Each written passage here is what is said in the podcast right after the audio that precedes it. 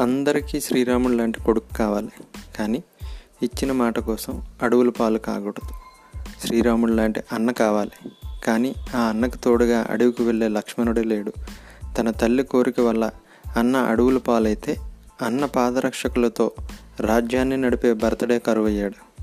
శ్రీరాముడు లాంటి భర్త కావాలి. కానీ ఆ రాముడి వెంట అడవికి వెళ్ళే సీత ఉందా? శ్రీరాముడు లాంటి రాజు కావాలి. కానీ అలాంటి రాజు నియమించే నియమాలను పాటించే ప్రజలున్నారా? మనం కానీ మన చుట్టూ ఉండే మనుషుల్లో కానీ శ్రీరాముడు లాంటి గుణాలు లేనప్పుడు రాముడు ఎక్కడ దొరుకుతాడు? మన కొడుకో మన అన్నో మన తమ్ముడో లేదా మన నాయకుడో శ్రీరాముడిలా ఉండాలని మనం అనుకుంటే సరిపోదు. ఖచ్చితంగా మనం ముందు ఒక లక్ష్మణుడిలాగో ఒక సీతల ఓ భరతుడిలా ఉండాలి.